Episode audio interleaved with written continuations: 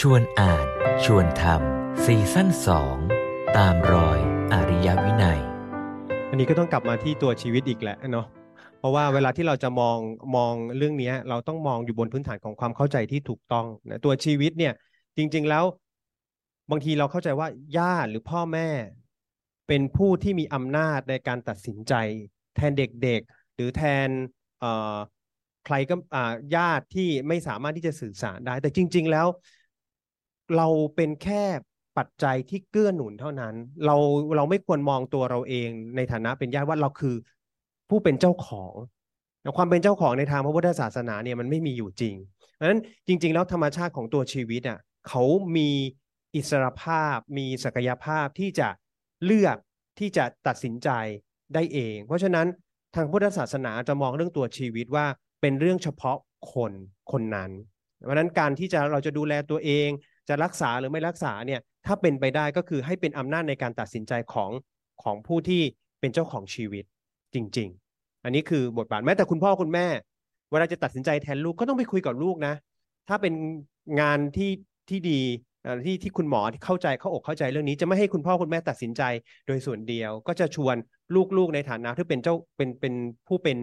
คนเจ็บไข้เนี่ย ได้มีโอกาสได้ได้ได้พูดคุย ได้ทำความเข้าใจแล้วก็ตัดสินใจด้วย แล้วก็หลาย ๆ เคส เด็ก ๆ ก็มีศักยภาพมีความสามารถในการที่จะตัดสินใจสิ่งที่ดีที่สุดสำหรับชีวิตของเขาได้ด้วย เพราะฉะนั้นจริง ๆ ต้องมองเรื่องนี้ให้ชัดก่อนว่า ชีวิตของทุกคนทุกคนเป็นเจ้าของ เมื่อเป็นเจ้าของแล้ว เขาจะดูแลตัวเองอย่างไร ต้องให้เกียรติให้ให้อิสรภาพในการที่จะตัดสินใจแก่เขาด้วยนี่ส่วนหนึ่ง ประเด็นต่อมาก็คือว่าแต่แน่แต่แน่นอนแหละว่าในในมนุษย์คนหนึ่ง ความ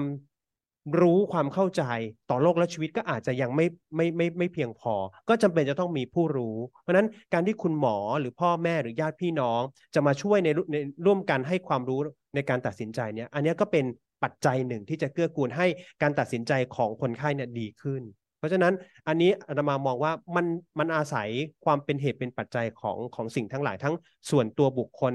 ผู้เป็นเจ้าของชีวิตด้วย แล้วก็ส่วนอ่าปัจจัยแวดล้อม คือปัจจัยภายนอกที่มาเกื้อหนุนด้วย ที่จะทำยังไงให้คนคนหนึ่งนะมีคุณภาพชีวิตที่ดีนะและการว่าคำว่าคุณภาพชีวิตที่ดีก็ไม่ใช่อยู่ที่เราเป็นผู้ตัดสินเขา แต่เขาต้องเป็นคนตัดสินว่าคุณภาพชีวิตที่ดีในแบบของเขาเป็นอย่างไรอย่างเงี้ยอันนี้ต้องต้องชวนกันคุย แต่ปัญหาที่ดีถามอาจจะเป็น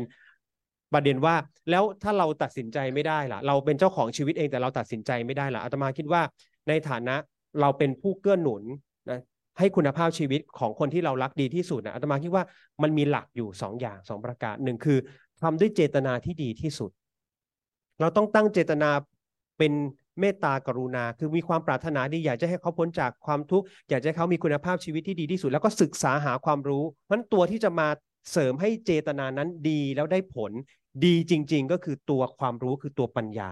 ปัญญาก็ต้องมาด้วยว่าเราต้อง เอ๊ะคุณภาพชีวิตของคนที่ป่วยเป็นโรคนี้ที่ดีในทางกายเป็นยังไง และในจิตใจเราจะช่วยอะไรได้บ้าง เพราะฉะนั้นการที่เราจะเกื้อกูลก็ไม่ใช่เกื้อกูลเพียงแค่ เราอยากจะให้คนไข้มีคุณภาพชีวิตทางกายดีอย่างเดียว แต่มันมีเรื่องคุณภาพชีวิตในส่วนของจิตใจส่วนของปัญญาด้วย แม้ว่าเขาจะไม่สามารถสื่อสารได้เป็นไปได้ไหมที่เราจะทำให้สิ่งแวดล้อมที่เอื้อให้การรักษาหรือว่าจิตใจของเขา ซึ่งอาจจะมีการรับรู้อยู่บ้างเพียงแต่ตอบสนองไม่ได้เนี่ยเขา จะมีคุณภาพชีวิตที่ดีอย่างไร เพราะฉะนั้นตัวประเด็นสำคัญที่จะมาช่วยในเรื่องนี้ก็คือหนึ่งก็คือการตั้งเจตนาให้ถูกต้องเป็นเมตตากรุณาสองก็คือตัวปัญญาที่จะต้องยอมรับว่าเรามีสติปัญญาอย่างจำกัดนะ เพราะฉะนั้นสิ่งที่เราจะต้องทำเสมอๆคือพยายามศึกษาหาความรู้ให้มาก ถามผู้รู้คุณหมอก็เป็นผู้รู้คนหนึ่งที่จะบอกแนะนำเรา รวมถึงประสบการณ์ที่เรามีความเกี่ยวข้องกับคนคนนั้น อาจจะเป็นญาติมิตรที่เคยเกี่ยวข้องกับผู้ป่วย เขามีความรู้ความเข้าใจเกี่ยวกับผู้ป่วยอย่างไร ถ้าผู้ป่วยมีความต้องการอะไร เคยได้พูดได้คุยกันไหม อันนี้คือการสื่อสารกัน เพราะฉะนั้นกระบวนการในการที่จะดูแลคนไข้คนหนึ่งเนี่ยบางทีอาตมาคิดว่า